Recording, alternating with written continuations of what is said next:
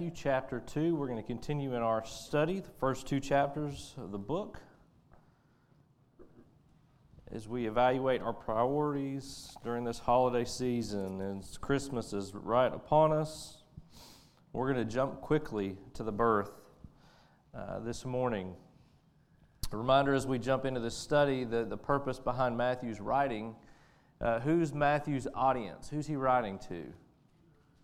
The Jews, right? The Jews that are trying to decide whether or not they're going to follow Jesus. And so Matthew is giving convincing evidence that Jesus is the Messiah, the one prophesied of in the Old Testament scriptures. And when we read this Christmas story, most notably in Luke chapter 2, I know it's a special time in our Christmas Eve service when a family will read that passage. Um, you know, there are times where we uh, celebrate in Christmas events and activities, and we hear this Christmas story. And if we're not careful, we can quickly become uh, allow this story to become something mundane or nostalgic. We let it completely lose its true significance in our lives. Sometimes we hear the Christmas story read in churches, it's depicted in books, it's even displayed on our television screens throughout the Christmas season. But do we really get the true meaning behind the passage that we read? Does the text draw us in and impact our lives? Now that Christmas is here, I want to take a few moments and evaluate the situation surrounding the birth of Jesus. Why? Because something incredible is taking place, and we can't afford to miss out on these implications for our lives today. So today I want to just take a quick look at a few verses and draw some implications, and then we can go home. And I've kind of gone down the rabbit hole a little bit this week, but hopefully I can make some sense of this today. This, so let's piece together this birth narrative. Y'all refresh my memory because I lose focus quickly, okay? In the characters within the birth narrative are, are who? We've got Mary and Joseph. We've discussed their um, relationship. We'll just put it at that. That interesting dynamic within their relationship. So we've got Mary and Joseph in this birth narrative. Who else? We've got wise men. How many of those guys are there?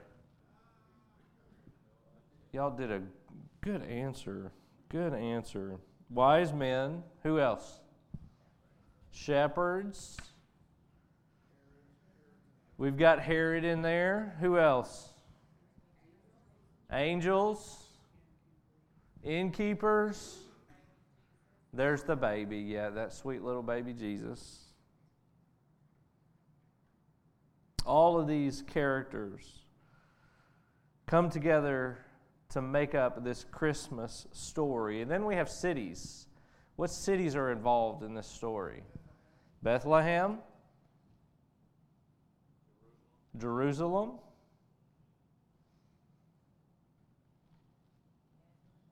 You've got Nazareth, and then there's one more Egypt. It's interesting how all these pieces kind of move. And then when we put them together, they tell us an incredible story. And then there's one thing that we didn't call out. There's one thing significant that we just sang about. And what was that? The star. The star that played a significant role in this whole process. What does all this mean? What is it trying to tell us? Where did the star come from? Or where did it shine? Today I want to look at Matthew 2, just a couple of verses in Matthew 2. And in this brief passage, we're going to find a trail that if we follow it, that will lead to insights that we can that will possibly change our life forever. So look, Matthew 2, we're just going to read verses 1 and 2 together. Now, after Jesus was born in Bethlehem of Judea in the days of Herod the king, behold, wise men from the east came to. All right, so let's, let's make sure we're understanding what's taking place here. So we've got, there's a baby born. His name is. And where is he born? What city? Bethlehem. And who is the king? Herod. And who comes to visit? According to Matthew chapter 2, who comes to visit Jesus? Wise men. Where did they come from? And where did they go? Jerusalem. And Jesus is in Bethlehem. Interesting. And they go to Jerusalem and they ask the king, Where is he who has been born king of the Jews? And then they provide explanation. For we saw his star when it rose and have come to worship him. Let's pray. Heavenly Father, Lord, I pray right now that you would speak to us. Father, that we would just clear our minds of any preconceived notions or ideas of what this story is trying to tell us, and then we would look at your word. And Father, your spirit would move. Give us your fresh word this morning, the wisdom that we need so desperately, the knowledge that we can take and use in our lives to make an impact on others. Father, fill us with your story so we can share it. In your son's name we pray. Amen. Here we are introduced to Herod, and Herod is known as the king of the Jews. That was his title. And so, as the king of the Jews, these wise men notably go to Herod, and they come from where? They come from the east, and they go to the if you're in the east and you're traveling, okay, they're going west, right? From the east to the west, and they're going to go find the king of the Jews. So obviously, they're going to go to the king of the Jews and ask him where the baby is born. Makes sense? These wise men coming from the east. Anyone want to speculate where they're from? the Orient, Babylon, Persia. That's what the what, Preston, the what says? Oh. Well, we have to trust the song. The song is biblical. How many, how many wise men were there? Why do we think there are three? Because there are three gifts, right? But nowhere does Scripture tell us how many. We can even make up names for them, which we have. And we put them in our front yards, and we let everyone know that there's three guys that come to visit the baby Jesus. And we know none of that is true. We don't have a clue how many they were, and we know they didn't visit Jesus when he was a baby. That didn't happen. He was older than a baby. Is that a good answer? We can speculate all day on their occupation or their number, but all we know from the text is they came from the east and that they were compelled to travel from a distance to Jerusalem.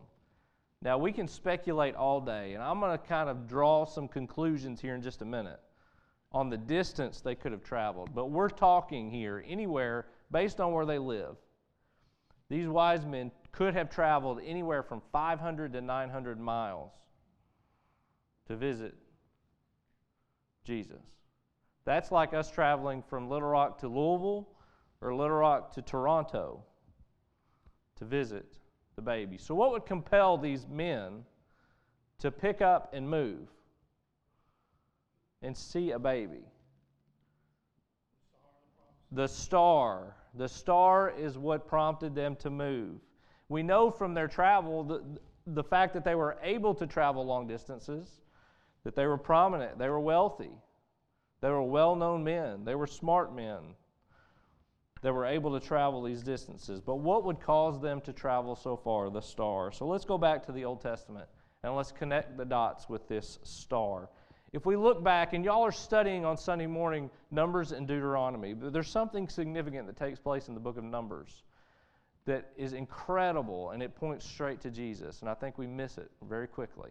In Numbers 22, we have an interaction. As the people, as the nation of Israel begin to conquer the land, the promised land, there's a king that gets upset and he doesn't want Israel to beat them. I don't want to be defeated by the nation of Israel, so I'm going to go and I'm going to take care of this myself. So this king goes to a a secular prophet and asks the secular prophet to go and curse Israel so they cannot defeat this country. In Numbers 22, we find this interaction between Balaam and Balak. You remember Balaam? Balaam has a, an animal, right?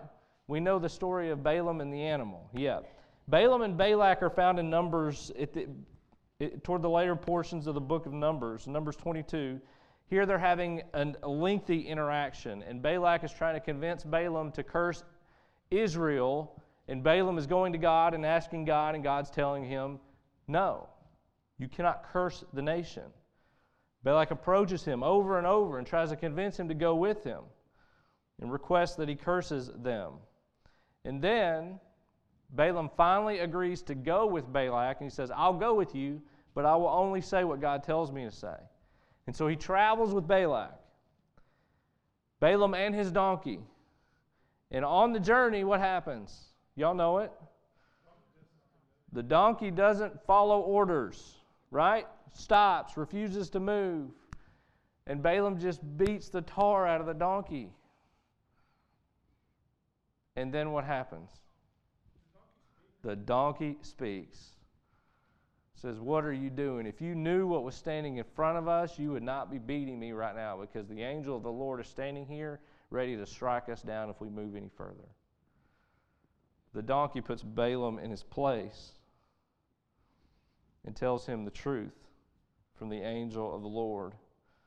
Then we're told that Balaam prophesies about Israel. And instead of cursing Israel, four different occasions, four different oracles, Balaam prophesies blessing upon the nation of Israel. And in the fourth oracle we see in chapter 24, verse 16. Listen closely this fourth oracle of Balaam with Balak as Israel enters the promised land. The oracle of Balaam, the son of Beor the oracle of the man whose eye is open, the oracle of him who hears the words of God and knows the knowledge of the Most High, who sees the vision of the Almighty falling down with his eyes uncovered. I see, but not now. I behold him, but not near.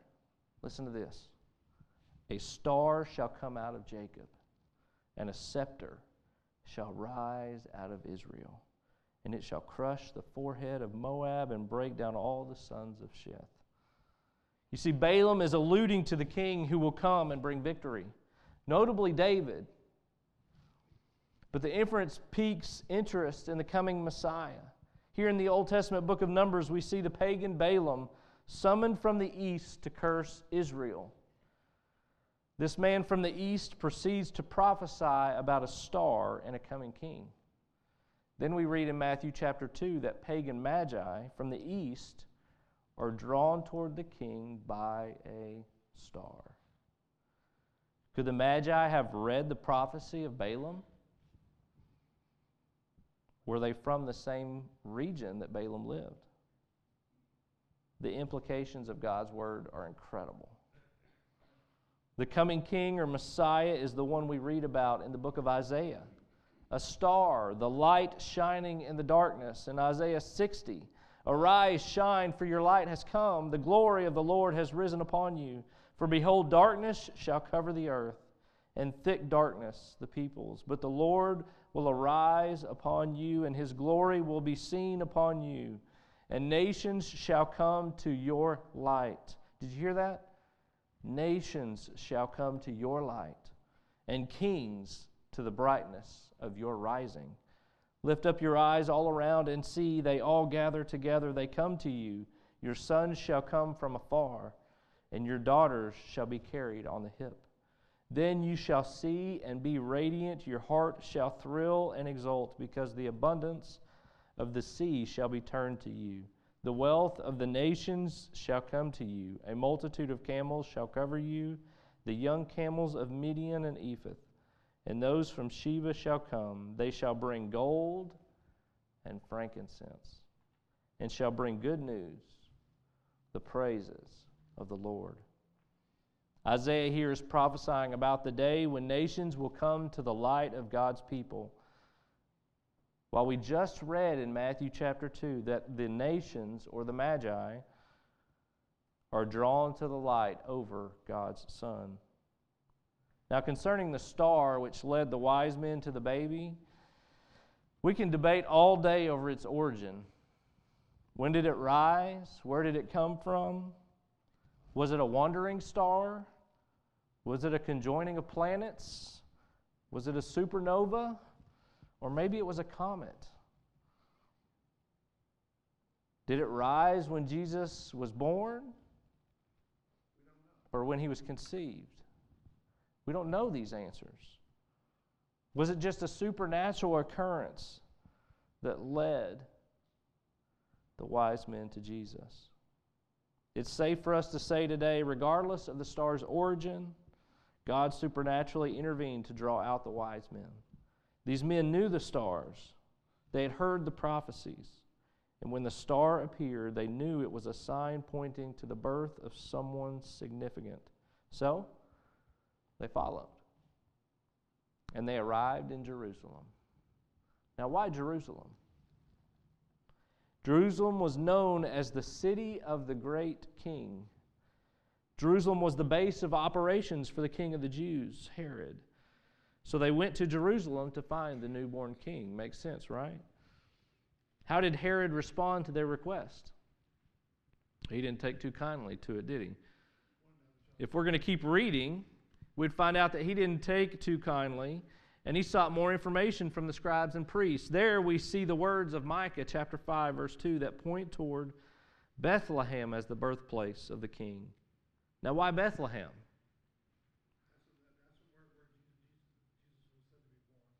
Yeah, but why would they go there?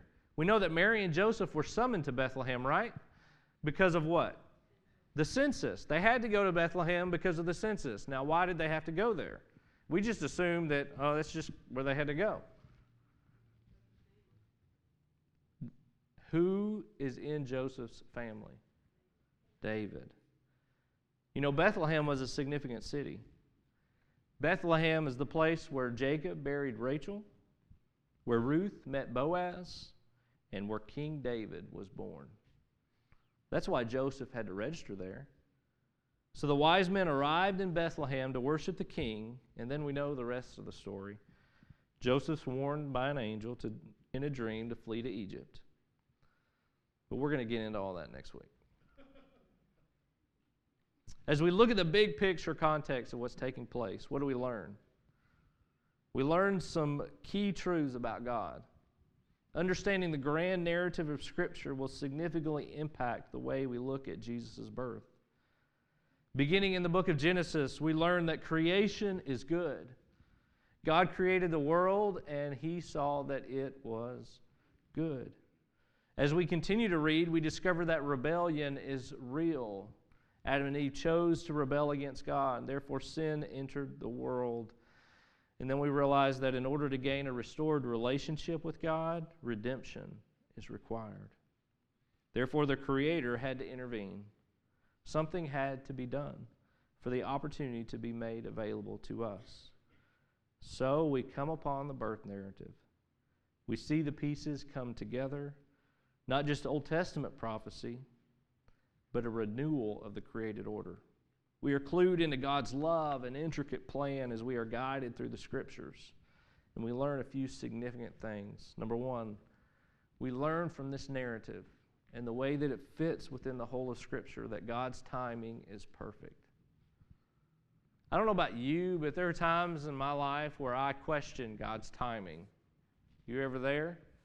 You ever at a point in your life where you're in a time of desperate need and you need an answer yesterday? Not now. I needed the answer yesterday. But if we read Scripture closely, and we put the pieces together, we find that God's timing is always perfect. Jesus came at the right time. And all the pieces fit in place just right. Number two, we learn that God's Word can be trusted. A lot of people question the Word of God that we read and study. But the more we read and the more we study and the more we learn about God's Word, we learn that this book can be trusted as true. and is worthy and is right. When we read the birth narrative and God's plan of redemption for all of creation, Genesis to Revelation, we find out that this book is good and we should hold it closely to us. Number three, we learn that God's gift of His Son is a worthy gift. As we read about the life of Jesus, we read about the sacrifice, the price that was paid, we can even connect the dots between His birth and His death and find some incredible truths of God hidden within. And we know that His gift is a worthy gift, is the only gift made available to us that can reunite us with the Creator.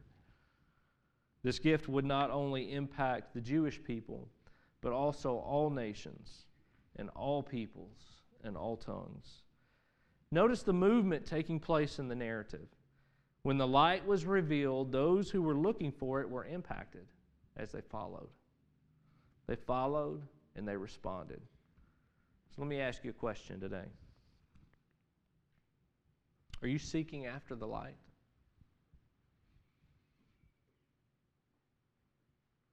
You see, the Jewish nation was looking for the Messiah, and they had all the signs sitting in front of them, but they missed the light in the sky.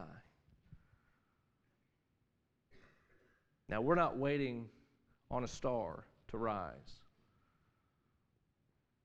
But let me ask you a question Are you seeking after the light in your life? Are you following the good book? Trusting in what God says? And when God calls out to you and you see that supernatural intervention in your life, when God speaks in and He moves, are you going to respond? Think about this. I know we all have struggles, don't we? Can God answer your questions? Can God meet your needs? Can God heal your hurts? Can God renew your spirit?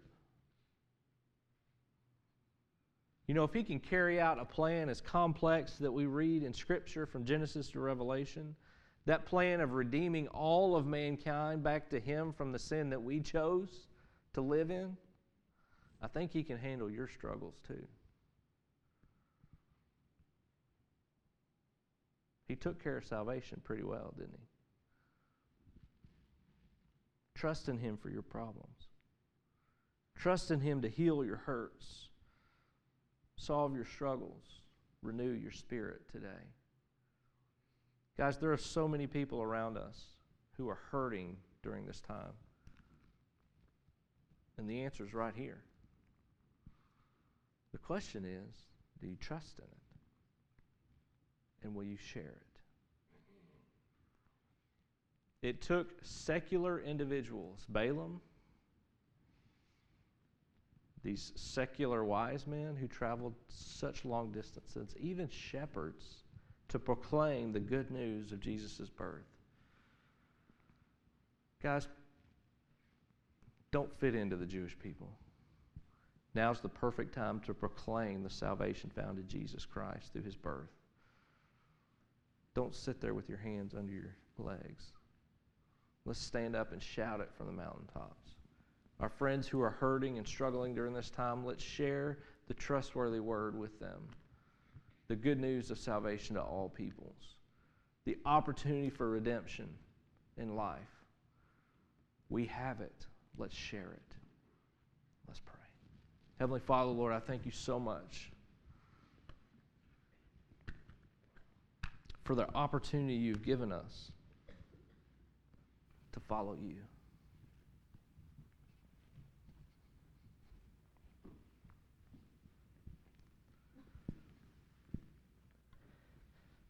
And so often we allow the struggles of the world, the issues in our day to day lives, kind of choke out the big picture. And we lose sight on the light that you provide for us. And so, Father, today, I pray that you would just give us a chance to draw close to you and lean into your goodness and your mercy. And as we celebrate Christmas this week, that we would share the good news with the world around us, the hope that we have in your Son Jesus. Father, let's proclaim it from the mountaintops that Jesus Christ is Lord. In your Son's name we pray. Amen.